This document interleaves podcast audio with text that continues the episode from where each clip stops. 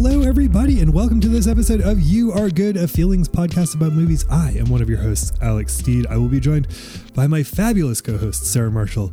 Momentarily, we will be talking about the First Wives Club, so each of our episodes have different flavors and there are like you can categorize some of our episodes where it's like good vibrant chat. Like there's that kind of episode or like deep feels. We get deep into the feels and like it's one of those episodes you know even though we talk about feelings in uh, all of our episodes some of them go to that place. And then there's a whole category of slumber party vibe which is just like it just has the vibe of a slumber party and i feel like this is sleepover slumber party vibe. This is Sarah and Alex. We don't have a guest this week. We have this interesting stretch of the three episodes in the row where we don't have guests and it's just like friends being friends. And on this sleepover and this slumber party, Sarah shows her friend Alex, who is me, the first Wives Club for the first time and we had a blast. More on that in a minute. First, though, You Are Good, a feelings podcast about movies, is made possible with your support. Thanks to everyone who supports us on patreon.com slash you are good. You got bonus episodes over there. We talk about all sorts of things. And even if the subject that we talk about isn't up your alley, guaranteed there are things in that episode for you. We talked about and just like that, and it was so nice to hear from people were like, I'm never gonna watch that show, but the conversation was a lot of fun. That's how we tried to do it. Our next conversation is going to be about Texas Chainsaw Massacre 2022. That's not what it's called technically, but it's basically has the same exact name as the first movie, minus the the. But even if you are not interested in this very bad movie, we will talk about. I guarantee there will be some fun times for you. Promise, promise, promise. So support us over there at patreon.com slash you are good. If you are able to do so, we appreciate uh we appreciate your support. Thank you. And the support is made possible by Knack Factory, K N A C K Factory, which is a commercial and creative video content production company with offices in Portland, Maine, though they do work throughout these here United States. If you need that sort of work done, get in touch with the fine folks at Knack Factory. All right, the First Wives Club slumber party vibe. Uh, we just had fun in this episode talking about this movie, talking about how it works, talking about what we found funny, talking about which parts of it resonate. So I love this conversation. I love uh, slumber party vibes with Sarah, and I think that you are in for a treat. Next week, we're going to be covering A Star is Born, the 2018 one. It kind of violates our unofficial but quasi official rule that we don't cover movies that are younger than 10 years old. We make exceptions depending on like what guests want, of course. I pretty late in my life realized that a lot of the quote love and romance we see on screen is actually you know codependence. But we're going to go deeper into that conversation. So if you're keeping up you should watch that. And uh, only one other quick content warning. We talk about suicide in passing in this movie. We talk about it a couple times. We don't go deep on it but uh, it comes up. So just know that. All right. Let's go talk about the first Wives Club. Thanks for being here. You are good Hello, Sarah Marshall. Hello, Alex Steed. I'm so happy we're here. I too am happy we're here. What are we diving into? We are diving headfirst into the beautiful sea that is the First Wives Club. And listen to this. Okay. That's me opening a major melon. Yeah, bring the major into it. We're going to party. bring the major into it. I got flesh on my head. It's my flesh. If you want to hear more about Make Your Melon, listen to our bonus episode on the second half of the first season of And Just Like That. that was really good. That's the first time I think we've ever promoted a previous episode. Yeah. directly.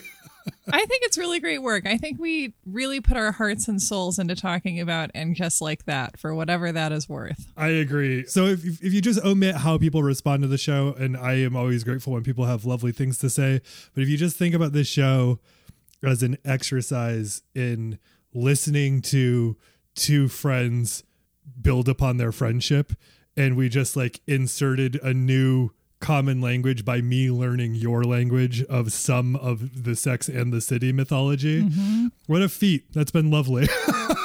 it's been a fun time. I'm so happy that you wanted to. I think it's like astrology. I think they're all very powerful archetypes because they're essential enough for many people to feel some kind of alignment with one or some or all of them. Yeah, absolutely. And other people have made these comparisons already, and the memes have happened. And I don't know where or when I wasn't involved, but like, what is the foursome based on? Like, they're based on the Furies? Like, what? Not that's not correct, but like the you know, like Sex in the City archetype uh, applies to the Ninja Turtles as well. Like, basically, that character breakdown applies there. So, like, this archetype exists throughout history in one way or another, from Sex in the City to the Ninja Turtles. That's my only example. Maybe How I Met Your Mother. I don't know. Little Women, there you go. There's three. Three makes a trend. Yeah, exactly. Yeah. There we go. That's it. That's it. So it's been nice doing that. But we're not talking about that today. What are we talking about today? So we are talking about the First Wives Club, which was one of, if not the first movie I watched when it was clear to me that America was entering a giant crisis two years ago. Why is this a movie that brings you comfort in the ways that it does? Well, I was thinking about it while I was watching it to talk about today, and I think part of it is that it is a crisis comedy. It is about women who are all totally in crisis, their lives are in shambles. They acknowledge that fact and then band together to create a more just world. Yeah, so we're going to talk probably at least in passing from a plot point perspective about suicide, just an FYI to people. Um, it's not huge in the movie, but it sets up the movie. But then the rest of the movie, at least on several occasions, people are like, I don't want to be in a position where I want to kill myself. Like that's one of the drives for character development here. And I mhm. was saying to you that I really like movies that is like, let's get together, people who have something in common, and gang up, conspire against, attack personifications of some social ill. And like Office Space is a perfect example of that. Like the enemy in Office Space is like capitalism, right? And like they all get together and kind of like do something about it. And mm-hmm. it's like represented by the office and the people in the office.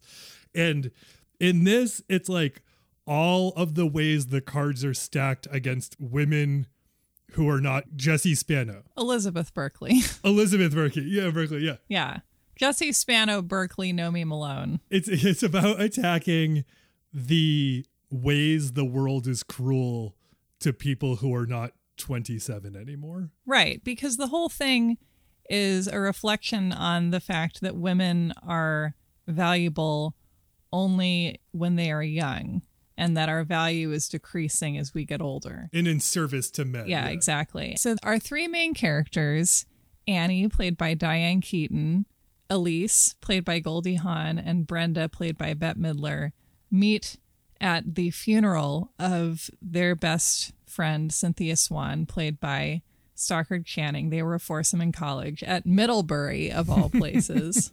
and Goldie Hawn has a couple of wonderful little drunken speeches, and one is on the whole starter wife concept because this movie could really be called the Starter Wives Club, where like they're the starter wives, right? Where like you get married, you're young, you work as a diner waitress to help him pay his way through medical school because that was a thing people could do in the 60s. You raise his babies, you iron his shirts, you help him get to a high position in society. And then he's like, you know, now that I have this high position in society, I would look better with Heather Locklear. Yes. And our husbands in this are Dan Hedaya.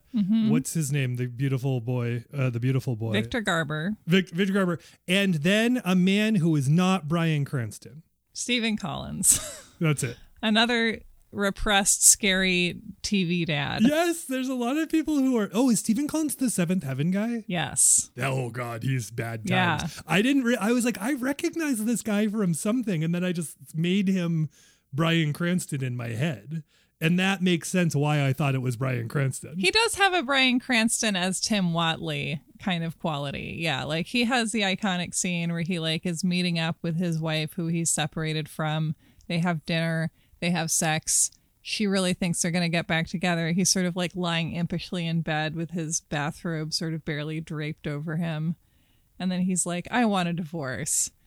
And then she goes, "But we just made love." yeah, yeah. He says, "I love you" right before that. Yes. And he gets her to say it. This movie's full of behavior that's being actively questioned on Twitter at all times right now for a good reason. The 90s were a totally lawless decade when people just lived their lives and had relationships without like a tribunal on the internet to tell them what to do about it. yeah, you had to conspire with your friends and then um, pull off Mission Impossible like feats. So yeah, so I mean, we've talked a bit about what happens in this movie already, but like walk us through what the drama is or like what the plot is. All right, so we have our three main characters, each of them with an apartment more beautiful than the last. I think it is absurd that Nancy Meyers was not connected to this movie because, I mean, Diane Keaton's house, seriously. yeah, it's extravagant. She has a fireplace as big as she is. It's incredible. And you're like, what? Anyway, she shrunk down a French villa and put it inside an apartment in New York City. But they have all been ditched by their husbands for younger women. They reconnect at the funeral of their best friend who was like the beautiful one, the sophisticated one, the one who was going to do great things who has just died by suicide because her husband ditched her for a younger woman. And also, she says later in the letters that the girls get because of loneliness, and she urges them to take care of each other. But first, they meet up for lunch. They all put on a brave face, and then they admit that their husbands have all ditched them for younger women. And they're also just feeling alone and like they have no purpose in life. And what are they here for? Basically. It's kind of an existential crisis. And so they decide to team up in order to ruin their exes together. And they do so in a really interesting way by basically playing the assets that their ex-husbands have against each other. Yeah, it's fascinating. it like really does feel like a spy thriller. Like the, it doesn't feel like that because it feels very funny. Yeah, but the plan that they come up with feels like it's it really is and they name drop mission impossible. It really does feel like it comes out of mission impossible which also came out the same year. Can you summarize what they do or part of it? Here's the best i can do.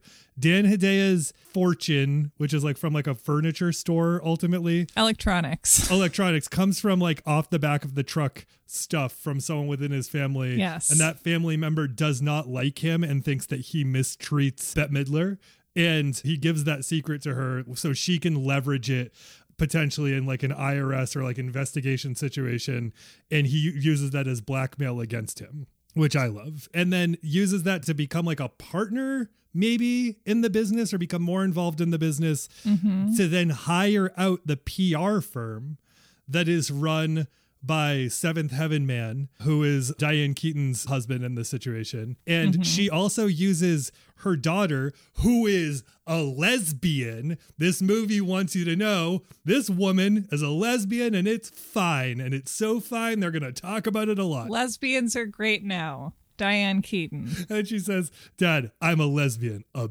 big one. Love it. Big, big lesbian. It's it's about the size of the spirit. Yeah. so Diane Keaton ends up buying out his partners or board members in the PR firm that he runs mm-hmm. and has like a good deal of governing control as a result and uses that among many other things to hire out like she's going to be hired by Bette Midler in Dan Hedaya's electronics store mm-hmm. that Bette Midler is now taken. Right. And I don't fully know the Goldie Hawn thing outside of the fact that like part of this divorce is she has to sell all of this art that her and Victor Garber theoretically have together, but it's really her art, and then split the cost with him for the art. And and I assume just what happened was no lawyer involved said fair market value for the art, which is what you would do in this situation. Mm-hmm. And in forgetting to just put that into the contract. Nope, they didn't think of that.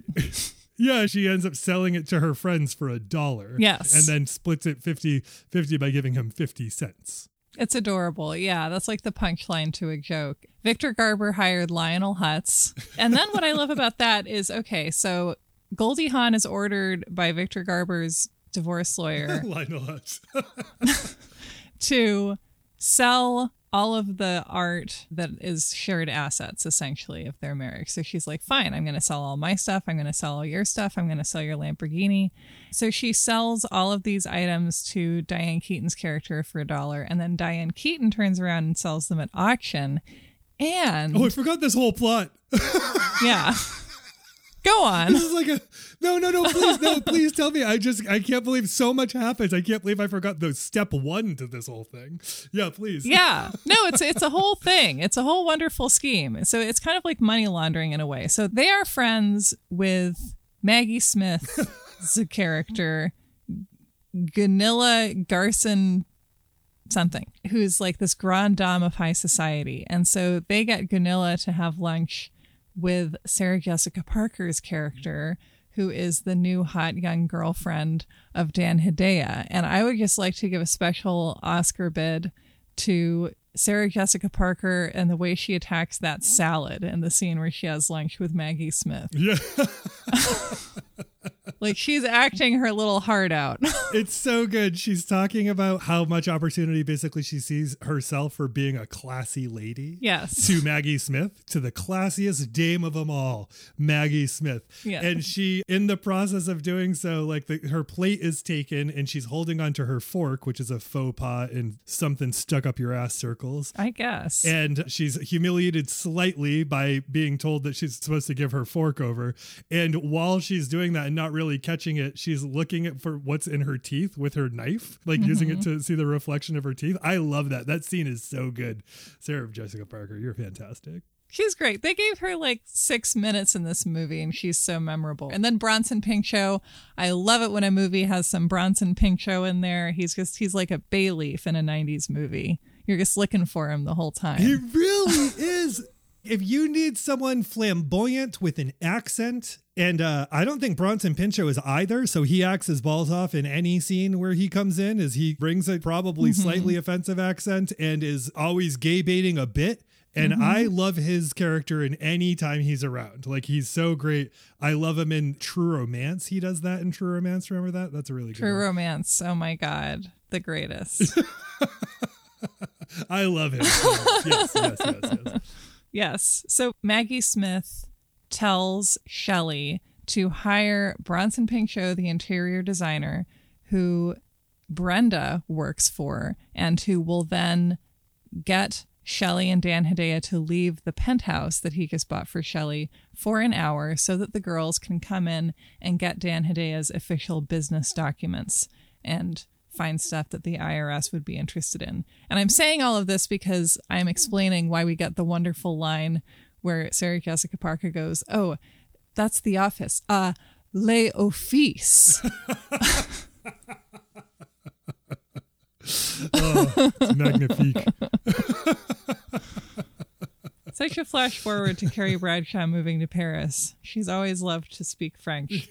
yes, okay. And so they also have Bronson Pinchot bring Shelley to an auction where he and Maggie Smith pressure her into buying the items that Diane Keaton is selling that used to belong to Goldie Hawn and Victor Garber.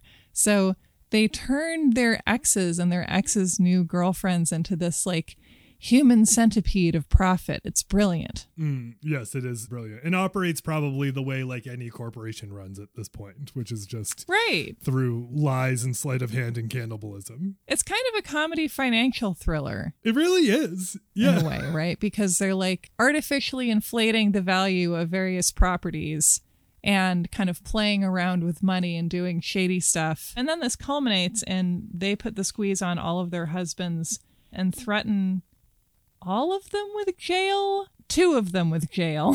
Yes. because Victor Garber has been having a relationship with underage, it turns out, Elizabeth Berkley, because Dan Hedaya got started with stolen goods. I don't fully understand how the math on that works. It does not matter. Like the punchline there is that his girlfriend turns out to be 16 and he doesn't know, which is kind of a weird punchline. But the math and the proof on that doesn't add up because she's like, here's her high school yearbook from three years ago. And it's like, well, all right. I mean, yeah, then she's an adult, but that's fine. Maybe I'm not set to do this kind of math. Maybe this movie was supposed to come out a couple years before it did. It doesn't matter. Elizabeth Berkley's too young for uh, Victor Garber. Maybe eighth grade is in high school in Idaho. Uh, eighth grade was in my high school. I went to high school in eighth grade. There you go. See, she went to your weird high school. yeah. And Elizabeth Berkley is so cute in this. She is so cute in this. By the way, I'm not advocating for if she was like 19, it was fine. I just want everyone to know. You're doing math over here. So it ends with them threatening two of the exes with jail and Diane Keaton forcing Stephen Collins out of his leadership role at the advertising firm he built and him being forced to take on the role of a divorcee who's been thrown aside. He has to find a new job now. How can he find anyone who wants him? He's in his 40s. And we see Morty write a check to the girls for 150,000. Bill write a check to the girls for 250,000. They're now essentially kept men who can be effectively squeezed for large amounts of cash. And then they use this money to found their Crisis Center for Women, which offers, quote, counseling, family therapy, and abuse intervention for all. And my question is why can't it offer money? I liked the message. I like that basically what happens is they realize being involved in this like all these hijinks and plot and plans and all this stuff that the return on satisfaction with regard to like getting their husbands in particular is unsatisfying but like the returns are diminishing i should say they say this and they say like instead we started to Yeah. focus our energies not just on them but on this and then we see their place and it's the funniest shit in the world when you consider that they opened this center that has like 20 foot ceilings and it's like immaculate and white inside and it looks gorgeous and it's in Soho. That building is like worth a billion dollars today. hmm It's like next to a Gucci store. and I guess it makes sense where they're coming from, but I yeah, I like the message that it's like they went after the husbands, they got what they could, and then rather than do what can happen, like mm-hmm. become Batman and become so obsessed with your fixation and grief that you don't end up expanding your vision of making things better, you could just become a weird creep who lurks around in rubber all the time. They instead open something that's a resource center for more than just them. Yeah. Here's a quote. I think Bette Midler's character said this. The only people who would be helped by revenge would be us, and that would make us no better than you. What a cool. That's amazing. Although we like seeing the revenge happen a little bit, because of course. Yeah, well, we get that as well. That's the nice Yeah. thing. We get revenge for like a solid half an hour. And then also, like, when they do global justice, it's also pretty revengey because they're like, we need to help the women of the world, or, or you're going to go to jail. Which is, I love that. I think that that's great. So, first of all, when this movie was advertised and around in my childhood, I was like, this is a movie about the ex wives of presidents. And I am not interested necessarily because I don't care about presidential drama. And this is about women who happen to be the first wives. And that was so much more interesting. But I was surprised, honestly, because I've seen my share of movies in which Diane Keaton's a sassy older lady. I was surprised by how funny this movie is. Like, this movie is Yes. made by the man, and I don't know his name, but by the man who wrote and directed the majority of episodes of and created WKRP in Cincinnati, which is like one of the funniest shows on earth. Mm-hmm. This movie has so many amazing laugh out loud lines mm-hmm. or like situations, like all the things, and I can't remember any of the specifics, but all the things with Diane Keaton's overbearing mother who's creating just like a very strange repressed dynamic in Diane Keaton I found very funny. Everything that had to do with like the physical comedy of Goldie Hawn's face was fantastic.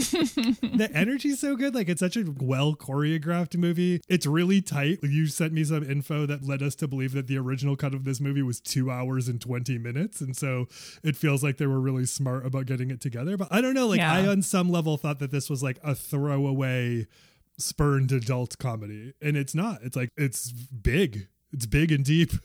It's big and deep, and it's also tight as a drum. Yeah. yes. I wrote down some of the lines I really liked. I feel like this movie is really like written, and knowing that it was directed by the WKRP guy, WKRP in Cincinnati is like the taxi of radio, I would say. Yeah. yeah.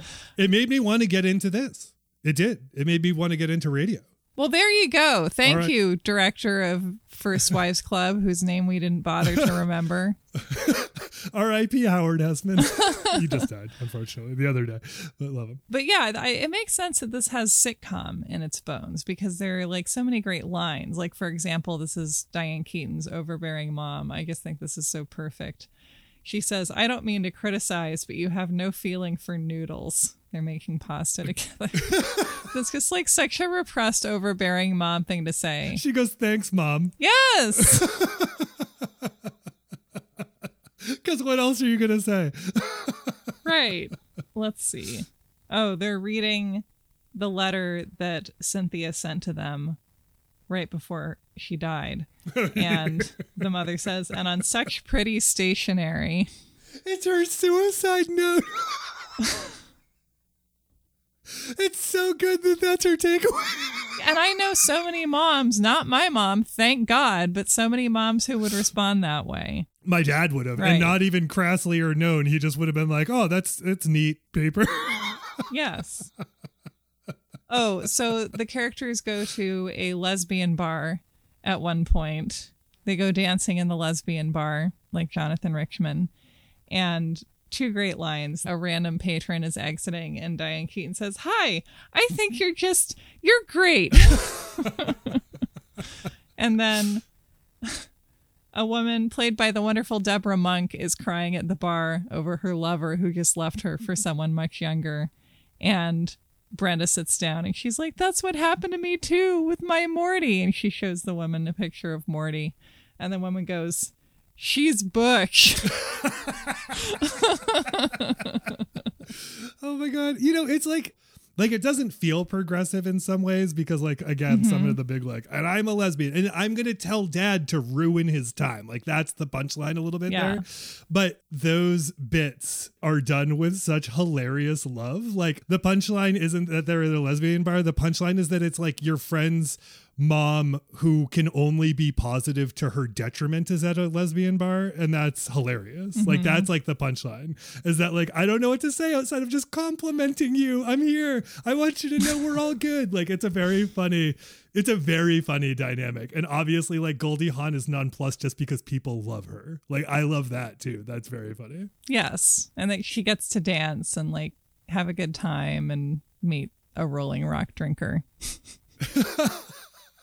So again, this is like this is a pretty heavy when you look Yeah. at what is being confronted here, it's pretty heavy. Although again, it is tight and has a lot of just like sitcom humor. They're all because of the dynamics that we've talked about, and we actually touched on this in the end just like that episode in talking about plastic surgery, because of the dynamics that they are faced with as women at a particular phase in their life, and they are no longer, quote, valuable to men who, in context, in theory, create their value.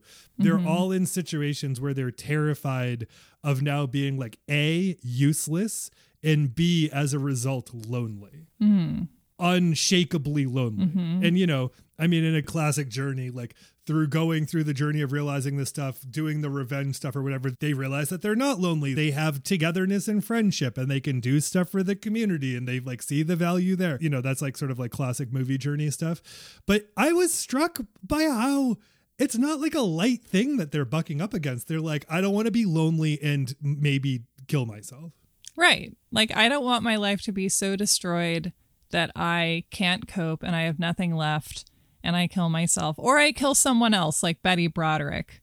Like, this is also totally the Betty. Do you know the Betty Broderick story? That was a big lifetime movie with Meredith Baxter Birney. I do, but recap. This is a great time. I mean, Betty Broderick was a woman who I think accurately felt that she had given. There's a Joni Mitchell line that also covered this idea. I gave you all my pretty years. Ugh. Arrow straight to the heart. So that was the Betty Broderick story. And I think basically her husband ditched her for a younger woman and she went out one night and killed her husband and the younger woman. And it was a big story in the news. And it was one of those stories that I think people were interested in because a lot of men were like, it could have been me. Mm-hmm. And maybe a lot of women were like, it could have been me. right.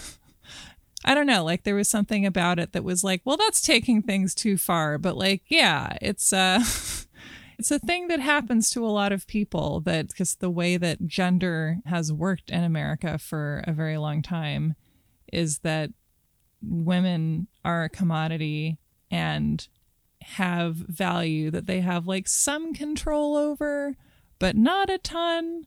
And that if you get cast aside by a man historically, you're just kind of screwed. As mm-hmm. Dana said in our Anastasia episode, sucks for them. She turned into sea foam. Sucks for them. totally. Yeah.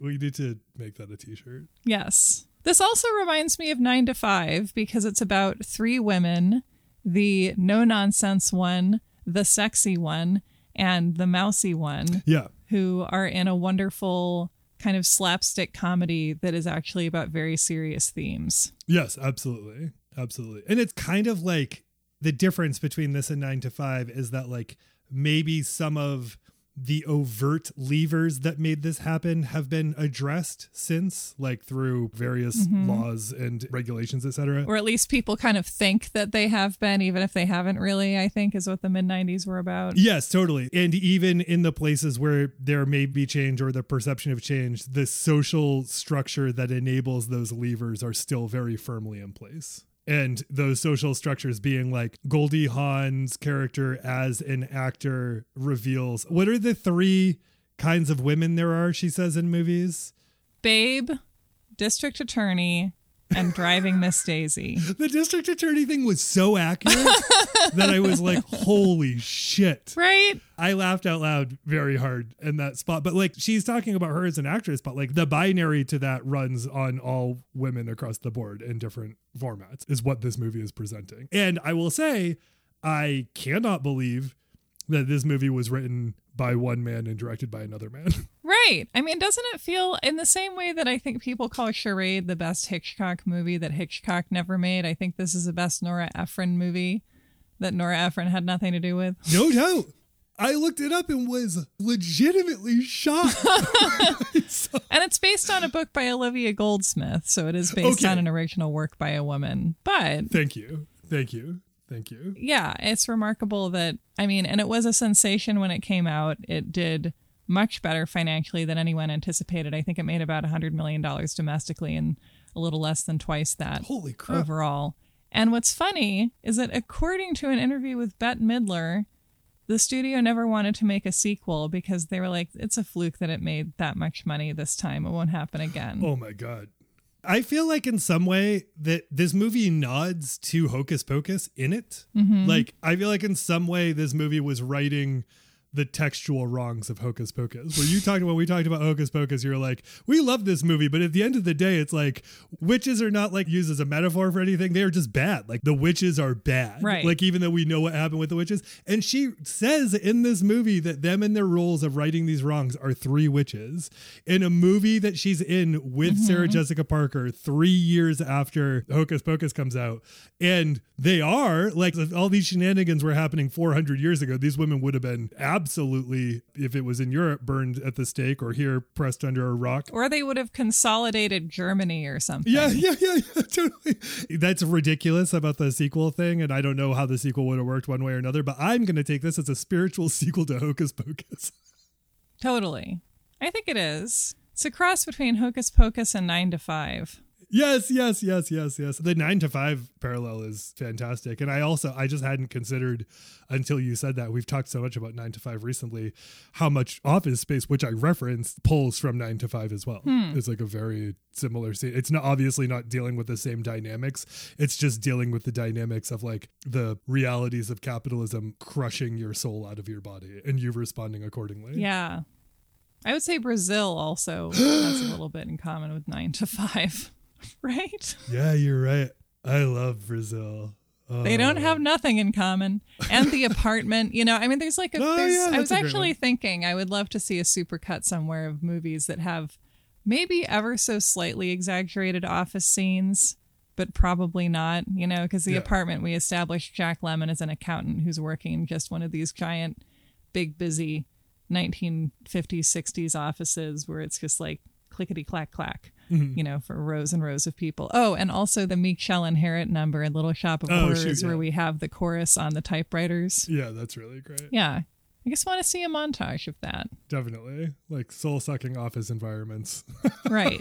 like Office as a world apart from the rest of the world, like the church or the moon. yeah, it all and it all takes place in John Hartford's tall buildings. hmm Uh, I love it.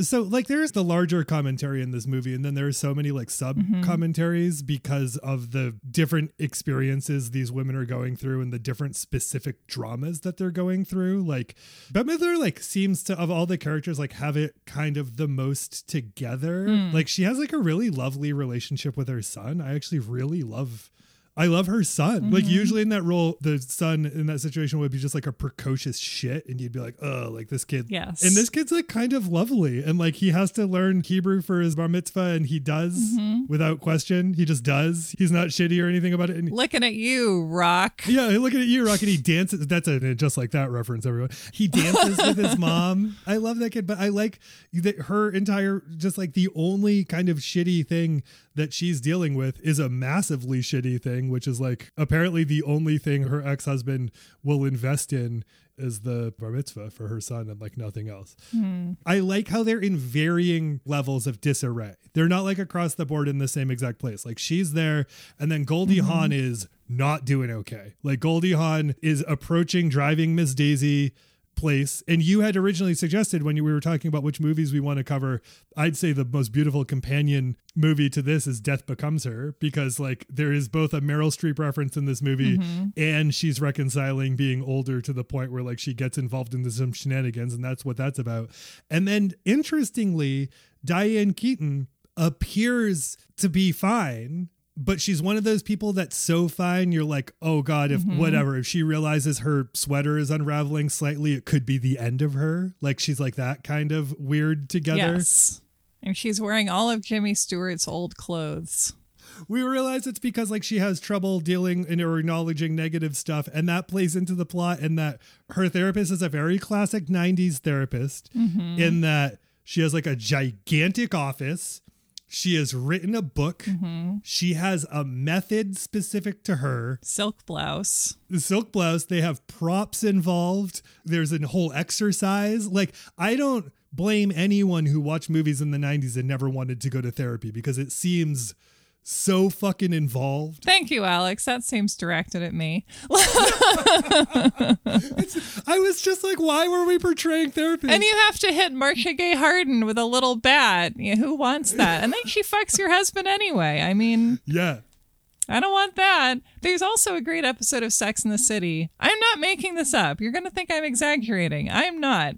Where she goes to therapy one time. Well, no, a few times, but then she has to stop going forever because she meets Jon Bon Jovi amazing playing someone else in her therapist's waiting room and they have sex. And then she says, So what are you in therapy for? And he says, I'm fucked up about women. I totally lose interest after having sex with them. and she just never goes back to therapy again because she doesn't want to run into Jon Bon Jovi. It's great. That's fantastic. That's actually perfect on every level. I love that a whole lot. And then the funny joke that comes out of that, the ha-ha joke that comes out of that. That's like a, actually like a delicious punchline. Is mm-hmm. as we talked about before, she's talking with her husband and they're still sleeping together and he says I love you to her after they fuck and then asks for a divorce and then his girlfriend comes and his girlfriend is the therapist I just referred to who's trying to coach Diane Keaton through actually responding to her negative emotions. And this triggers the breakthrough in which Diane Keaton can finally touch her negative emotions. It's a very funny, like, it's a very elaborate bit and they pull it off beautifully. It's great. And also, Diane Keaton is the only person I've seen in a movie who screams the way I scream when I'm really upset. Where you're kind of like screaming in one register for a sentence, and then like the last word, you just go like full out, you know, like we just made love, you know. Yeah, I love I God, I love obviously I love Diane Keaton. The casting of this trio is really perfect because she's such like a soothing presence. Mm-hmm. And then there's no other way to describe Bette Midler, although they play it down in this movie because of her character, but she's brassy, like Bette is brassy. Mm-hmm. And then Goldie Hawn's a fucking wild card all the time. Anytime Goldie Hawn is on any screen ever in any role, wild card. you don't know. She's and like, she has so many speeches that are just like really astute, you Yeah. know, and you're just like, damn, yeah. She's like the Charlie Day of the group, but more coherent. what is a speech that struck you in this go? Oh, like I mean, there's so many. Like for example, this is just a little moment, and it's I mean, it doesn't seem like that brilliant, but she expands on it more later. But when they first all meet up again and have lunch, she says, "Youth and beauty, man, that's the ticket." Which, like, yeah, that's obvious, but still. Oh, and here's another great line by Diane Keaton's mom. You're 46. A woman your age has a better chance of getting slaughtered by a psychopath in terms of remarrying. Yeah, yeah, that's a great one. And then when they're all experiencing their low moment before they decide to band together, Goldie Hawn is getting drunk at the bar talking to the bartender because she has just gone out for an audition for what she thinks will be the lead role in this like exciting new movie. She wants to play Monique. And then it turns out they want to cast her as Monique's mother. Hmm. She's very upset about this. And she's like, Shelley Winters is Monique's mother. Sean Connery is Monique's mother. Except he's not because Sean Connery is Monique's boyfriend. Yeah, I that. That's so good. like all of the commentary throughout in all of the things that are touched on and that are like packaged really well in jokes mm-hmm. is surprising. I mean, with a much different edge and a much different humor, but this movie's like basically like the onion. all of its jokes are very funny, but are also saying something very serious in a way that doesn't feel like an after school special. Yeah. It also feels like Designing Women, which was like Yeah. such an issues show. And it's funny to me that I don't know. I feel like maybe it's a little bit easier to make this kind of thing now because media has diversified more and there's more low budget projects. But then again, I, there's fewer like medium budget projects like this, which are the kind of thing that would occasionally generate something like this or Bridesmaids or 9 to 5, mm-hmm. where like every few years they're like, let's make a movie for women. They keep asking for it. Let's just do one and see what happens and then give it up for another several years. I could see criticizing this movie and just being like the only people whose troubles get covered are like in the 90s in particular. The only people whose troubles get covered are Right. like affluent people. But it's like I actually find it very interesting. Usually, like this is a movie that would get covered in some way by like a low budget indie movie, and it would be like a sad working class mom. It would be that sort of thing. Set it off. Yeah, I, although I Yeah. love Set It Off so much, like Set It Off. Oh, is yeah. great. But like, yes, totally. But that's the kind of thing, and like, I like that it's like even rich ladies, you can have all Mm-hmm. the money you want. Doesn't matter. You're still stuck in a cycle in which your value is wholly determined by how you're serving a man in one way or another or the men around you in one way or another and your you know affluence is going to save you comparatively and it's going to give you privilege for sure but like that's not going to still save you from this trap in which your comparative value is based on whether Dan Hedaya is happy I said, Morty, what are you? A pirate? What's next? A parrot?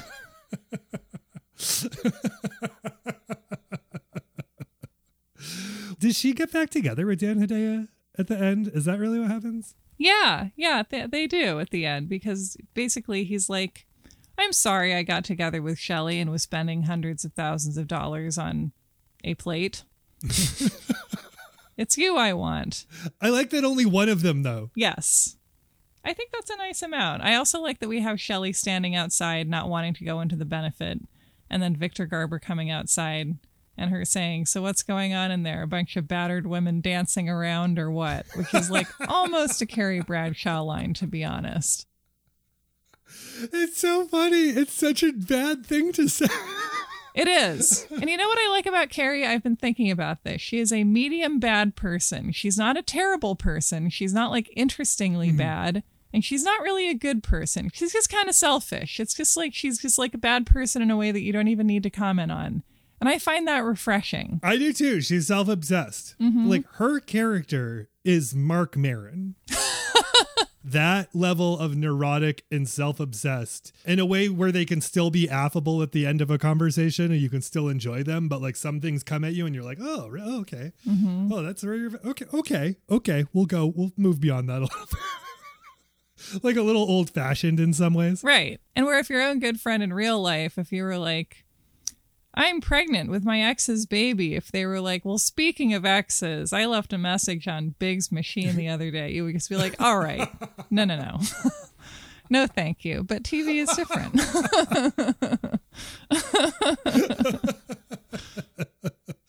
Yeah, totally, totally.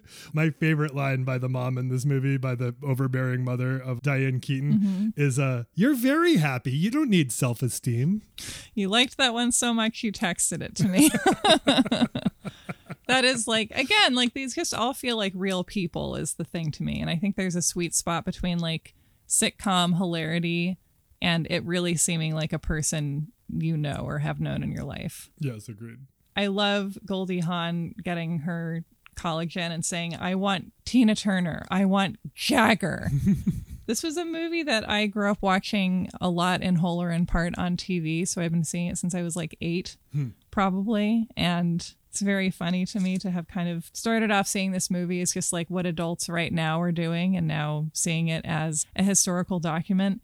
There are amazing cameos in the final scenes at the benefit where they're opening their crisis center. We have Ed Koch as himself enjoying the buffet. And then we have a scene where Bronson Pinchot is talking to Gloria Steinem. Amazing. Amazing. And then we have preparing us for the rest of our lives Ivana. It's Ivana, yeah, right?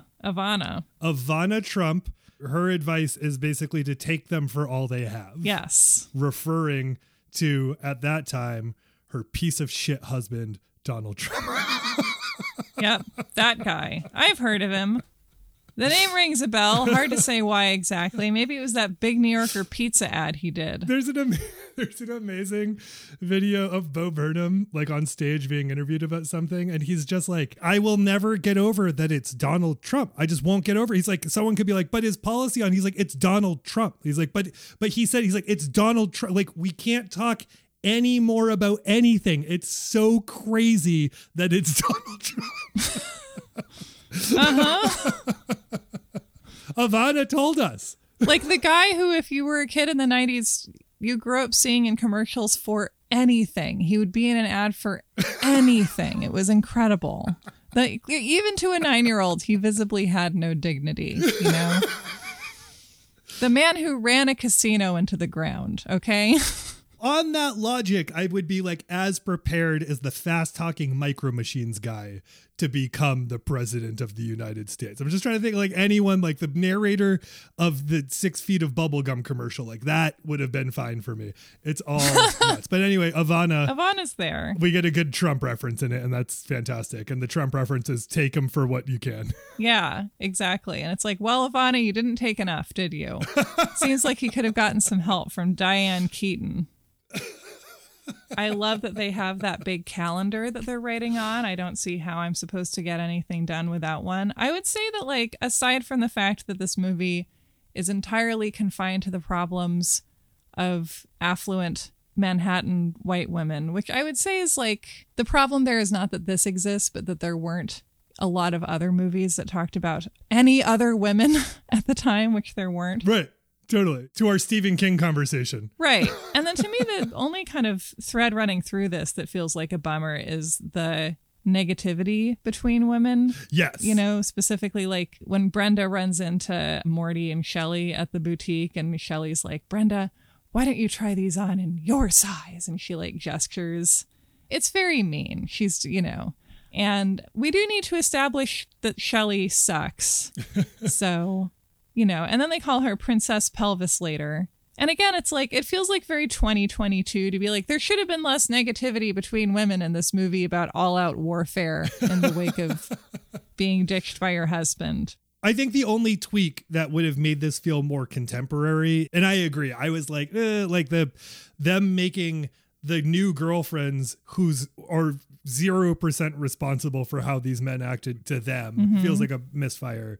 I think the only way that this movie could feel more contemporary is if they somehow roped them into this plan. Right. Like if it was like collaboration and not competition between them and like they kind of got them in and they do it a little bit like in a, the safest way possible with bringing the daughter into it. Mm-hmm. But I think it would have been nice had they brought in Elizabeth Berkley and Sarah Jessica Parker into the plan rather than make them jokes the entire time. Right. I do like that Goldie Hawn befriends Elizabeth Berkley and she's not brought in because she's not really, you know. Right. But manipulates her, right? Yes, she totally does. But then she's in the audience at her play. It seems like she means her no ill will in the end. It complicates the message of like the issue being that women's value socially is determined by men and their value can plummet if they are discarded by men. So it's mm-hmm. like that argument doesn't make sense as an argument where you pit yourself against other women because that's beside the point. But also like this was the only way we knew how to tell stories in 1996. Yeah.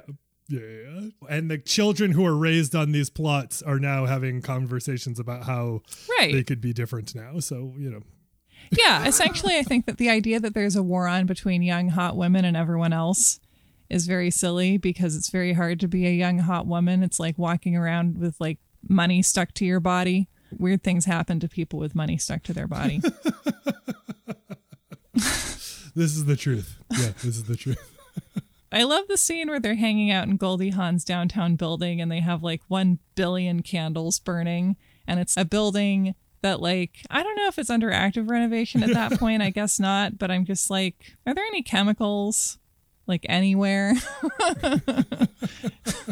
or like gases? It seems not great. Yeah, it seems not great. I love thinking about the fact that like at this time I was growing up on like train spotting and you were growing up on the first wives club there's a really funny like formative ideology or like mm-hmm. early on i was growing up on like ghostbusters like these are really funny ideology shaping Yes. movies for young us that makes a lot of sense for where we landed I think so. Yeah. You know, and I, as a kid, I loved this movie. I loved Erin Brockovich. I loved designing women.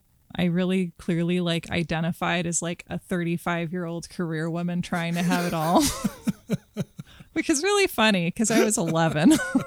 it is really funny You're like these are my people yeah. I was like, I too. I guess felt like very harried and overwhelmed all the time. And I was apparently expected to shave a bunch of shit. there's a theory that you have said based at least on this movie's prequel hocus pocus that bette midler appears to have uh, in her contract that she would be allowed to sing a song I think Mara Wilson told us that, and I'm inclined Oh, to believe yeah. that that's just literally true. Totally because of this movie. she and her two friends who don't have Bette Midler voices have to sing um You don't own me. However, Diane Keaton was in the original Broadway cast of Hair. Ah! Oh my god, that's amazing. yeah. Yeah, they uh they sing You Don't Owe Me and it's great and they sing You Don't Owe Me under the 20 foot ceilings of their Soho based battered women's center by themselves. Yeah. I love it. That's it's great. It's a great it's like fireworks. And they run out into the street, and it's like, it's just a little bit unreal feeling. It's a little bit an American in Paris or something. But it could just be like one of those blocks that doesn't get a lot of traffic. We don't know. Oh yeah, I thought this is great. This director didn't really do much after that. Didn't do a whole lot, which I'm kind of surprised by. Although if you made that WKRP syndication money, you're probably fine. Like everything was probably okay. right. Like maybe he just became like a treasure hunter. so he just kept getting those checks in. Okay, so we're, who we're talking about is Hugh Wilson. He passed four years back. Wow, that was a long time ago now. Hugh Wilson made. Oh God, Hugh. Holy shit. Hugh Wilson wrote and directed Police Academy, a movie that did not age well, and I'm surprised he made this movie. I've never seen Police Academy. I know enough to know that it's a different tone than this one. different tone for sure. that is a movie. I mean, talking about, I don't think too often about that because I think about like the big titles I grew up on. But like when I was a child, there was rarely the original Police Academy, but there was a Police Academy sequel on television at all times. Bobcat Goldthwait in Police Academy was on television every day of my young life. Hmm. And that made a mark. I feel like so much of life is decided by like what comedians are getting play when you're growing up. Mm-hmm. Because I, I think I grew up watching. I know that so I married an axe murderer was on a lot when I was a tween, and I feel like that was very influential. Yeah. TBS all the time. yeah, and Comedy Central. I guess like my question about this movie because like this remains true for me. I sought it out in like the early days of the pandemic. I was like, I want to be transported. I want to feel joy. And this really did it for me. And it still, it always does make me feel joy. Like it always works. It's one of those movies that always works for me. And I wonder if it worked for you. And if so, why you think that might be. Yeah, it totally worked. I mean, I again, it's just technically tight. It's technically tight. It's well acted. All these people are spectacular. Like they're all people you already love. No time is wasted in getting to know or loving these people because you already like you love Goldie Hawn. You love Goldie Hawn your entire life. Like that's easy. But I think even without that, you'd be able to jump into that. It's very well written, and the concept, like regardless of you know you relating specifically to the concept, but like the concept of my life didn't land where I thought it was going to land. It's time for me to stop sitting in it or accepting it and to like maybe figure another thing out. And ideally like form a friendship or reform a friendship in doing that. Like everything about it is very satisfying. And it's fun. It has like heist elements to it, which is really always like gets your adrenaline going a little bit. And no, I think it works very, very well. It's just a good comedy. It's like a mm-hmm. surprisingly good comedy that goes again, as we said earlier, like very deep in ways that even if you're not relating to the exact text of the movie is very satisfying in the ways that it does parallel your life. Yeah. And also, it's just still funny to me that, like, I think we still are dealing with the belief by whoever is in charge of making most movies that, like, women aren't funny. What do you think that's about? I don't know, but what I love about the show that we make is I feel like once in a while, not once in a while, like actually pretty often, we end up covering a movie that wasn't taken seriously because women liked it. Mm. Mm-hmm. And actually more often than not. Yes. And I love it. It like That's makes me like a little emotional when people are like, Yay, you're covering this movie that no Yeah. one in my life takes seriously because too many women liked it. Right. Like, even Titanic, one of Yeah. the top grossing films of all time. Like you said about the sequel thing, it's considered a fluke. yeah. Which is ridiculous. You know, like Titanic, it's like, oh, it's because it's a shit. No, it's like it's like it's a fucking it's a fucking beautiful love story. That's why it worked. Like it's not because it's the fucking ship or the spectacle. Like that wouldn't have worked if it. There are other Titanic movies where that doesn't happen. You know, I love that we have a space where we can talk about this stuff in a way where it acknowledges the ways that this worked because like the passing ways that people discard or the ways that a movie like this lands or how entertaining it is or whatever just those little they're tiny tiny things that suggest to a person that's like your taste and your interest and your experience doesn't mm-hmm. fucking matter and that mm-hmm. sucks like that's the worst Yeah. And like, I think it's obvious that women watch movies, and one of the reasons is because the world is very stressful, and sometimes you need to escape and watch a movie. Absolutely. Uh, no, I don't know what the, I don't know. I really and eh, I just don't know how it could be anything other than just overt card carrying uniform wearing sexism. I don't understand how it's anything other than that. Yeah. I find it such a weird, hilarious expression of sexism to even exist. Like the idea of arguing that women aren't funny.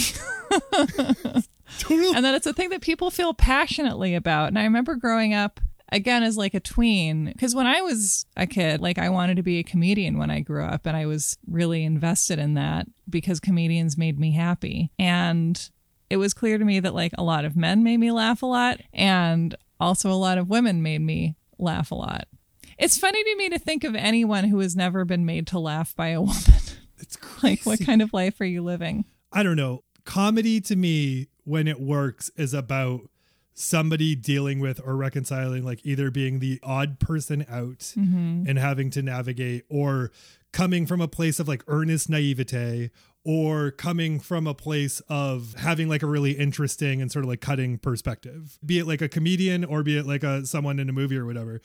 And if your entire frame of reference is the only people that can be funny are fucking white guys, like I don't understand. I don't I understand in that like your worldview just must be so limited or marked by your belief in the superiority of these things. Mm-hmm. But like, you know, I there's only so many scenarios that you can milk that for when you're talking about a specific kind of person. Yeah. And you see it exhausted on you know most television that came up before 10 years ago is almost entirely that perspective and you see how exhausted it got. And that's why people are just like god like anything that comes out now that is not that and is well written and has like a good writers room people just like gobble up because it's like all you could eat for the longest time was like dry turkey. And then suddenly someone was like hey you know what? Every other fucking food exists And I feel like historically women have been able to sneak through by being hot. Like I think Fran Drescher Yeah. is a great example. And also by being like funny in a dumb way in the character they're playing. So like Fran Drescher and Lucille Ball are both I think like geniuses comedically, but they were able to make it look easy. yeah yeah definitely you had to hide it And Goldie Hawn too, like she's been doing the dumb blonde thing for, you know, longer than I should say. Yeah, totally. Since the goddamn 1960s. It's amazing. She was on Laugh-In. It's so cool. It's so cool. I guess to me, it also maybe is cool because it reveals how making someone laugh is a very powerful thing. And so it feels like saying this absolutely absurd, unprovable thing is a way of saying, like, no woman could have that kind of power over me because I think being made to laugh by someone is like, it's very vulnerable, Yeah. you know? And so it's acknowledging the power of funniness. I think that you're totally right. But like, I mean, God, like, there's no movie I've laughed at more in the past 10 years than Booksmart. Mm. Like, I think like Booksmart's like the funniest fucking movie I've ever seen. And thank God it did not center. thank God it wasn't like, you know, it had whatever prowess it had to be able to put people in the front and the way that it did. But like, I could see that movie getting made five years beforehand and the studio being like, we need Jonah Hill to also be in this movie. like, because no one's going to watch it if it's just these two women. But yeah, I, it boggles me. Also, isn't the star of that movie literally Jonah Hill's sister? Jonah Hill's sister. Yeah. Right. So I love how there's a direct line. We can see chronologically when are we ready for the boy Yeah. hill and when are we ready for the girl hill. For Beanie Feldstein. What a great, oh man, I love her name too. Beanie Feldstein. What a fucking great name. yes. Screw you, Jonah. No, just kidding. We were just talking yesterday about how great Jonah Hill is because In this house, we love the whole Hill Feldstein family. we love the whole Hill family. We were talking about it because of something that this movie shares something in common with, and our last movie shares something in common with. Is uh, Rob Reiner's in this. Rob Reiner directed Misery, which we talked about last week. Rob Reiner was also in The Wolf of Wall Street, which we love, in which Jonah Hill is a fucking genius. Jonah Hill in The Wolf of Wall Street, as you pointed out at like age 25, is a genius. anyway, it seems like we covered this pretty good. T&E! T&E! okay, so there's many fathers in this movie. That's true. Dan Hedaya is a father in this movie. Mm-hmm. Stephen Collins. Yeah, the worst, the worst sitcom dad in all of history is a father in this movie. Who, in your view, is the daddy? I think it's Sarah Jessica Parker because, again, she's given a classic 90s bimbo role and very little screen time, and she just goes for it. And I think she's so funny and memorable. And I just love the way she attacks that salad. Like, she shows no mercy. And just, I don't know, she really comes across as someone who's like extremely annoying and sucks, and you would not want your ex or your dad to be engaged with, but is also clearly like very vulnerable and striving and just is like I don't know, she's like a full character somehow. I really appreciate it. Yeah. Yeah, she's so she's great. She's great. She just acts so hard in everything. Yes. Like some actors you're like, "Oh, it just feels like we went home with you." And with Sarah Jessica Parker, it's like there's a choreography, it's a dance. Yeah. It's a dance of acting. because she ends up being so defined by the role of Carrie, which is such a specific role and such a specific, and as we said, like a little annoying and a little bad in particular ways, but not too much that you fully don't like them, or at least I don't. Like she, she's hilarious. Just like her, seeing her on screen. It's like I, I, I'm so sorry to make two Marc Maron references in this show uh, in this context, which is really funny and tells a lot about me. you. But he always like whenever he talks about like Will Ferrell, just like him being on screen, there's something about like his electricity and energy, like that just makes him laugh mm-hmm. even when he's not doing anything. And I feel exactly that way about her. Like there's something about like her energy and electricity where you feel like at any moment something very, very funny is going to happen. and it's not slapstick, you know, it's but it's like it's just on. Well, I agree. And I would also love to see a cut of like all the scenes in Sex in the City where they have Carrie thinking and writing about something. And I want to see them with the voiceover taken out. so we just have to watch Sarah Jessica Parker wandering around and making exaggerated faces in her own apartment, Oh which she God. managed to make look like normal behavior for six Oh, years. God. It's That's incredible. I'm gonna pick the daughter whose name I don't know, who is a quote big lesbian. Yeah, she's the and best. is absolutely like again like i think that this movie has like clunky 90s gay pride stuff but like Mm-hmm. the person who sees the need for change before anybody else does Mm-hmm. is this daughter who refers to her father as the man her mother is sleeping with and is like you gotta do something about this and then is willing to infiltrate the organization so that they can do all of the things that they're going to do because she's like finally you've done something and as a person And I love my stepfather, but as a person who actively encouraged my mother to maybe not be so married to my stepfather. because I think that it was going to make them both happier, and it did in the end of the Uh-huh. day. Right. People don't want to admit defeat at things that they don't like doing. Don't even though you everything seems nice now, but I appreciate that daughter in her position in the situation. She's great. And also, like, yeah, the thing about her planning to reveal that she's a lesbian to her dad at a time when she wants to ruin his day is like a depressing 90s ism. But also, I feel like this guy sucks. Yeah, totally. She knows he sucks. This will ruin his day. right. And she, like, understands that it really will Yeah. ruin his day, which is very sad, but at least she's using that to her advantage. That's a great take. That's a fantastic take. That's exactly right. I love it. Yeah. Thanks for bringing us into this movie. I loved it. Thank you for saying we could talk about any movie I wanted. All right, everybody, that is it for this week's episode of You Are Good. Thank you so much to Carolyn Kendrick for producing this episode. Thank you so much to Miranda Zickler for editing this episode. Thank you very much. You, dear listener, can find us on Twitter. You can find us on Instagram. You can find us on Patreon at patreon.com slash you are good. You can send us messages there, etc., etc., and hear our bonus content. Thank you to Fresh Lesh for producing the beats that you hear in the transitions in the show. We appreciate you, Lesh. We appreciate everything you do for the show. Thank you for listening out there. Remember, we're covering A Star is Born 2018 for next week's episode. That's a heavy one. And we're going to talk about what that means in the context of uh, movies about love and romance. I think that's all you need to know for right now. Thanks for being here. You are good.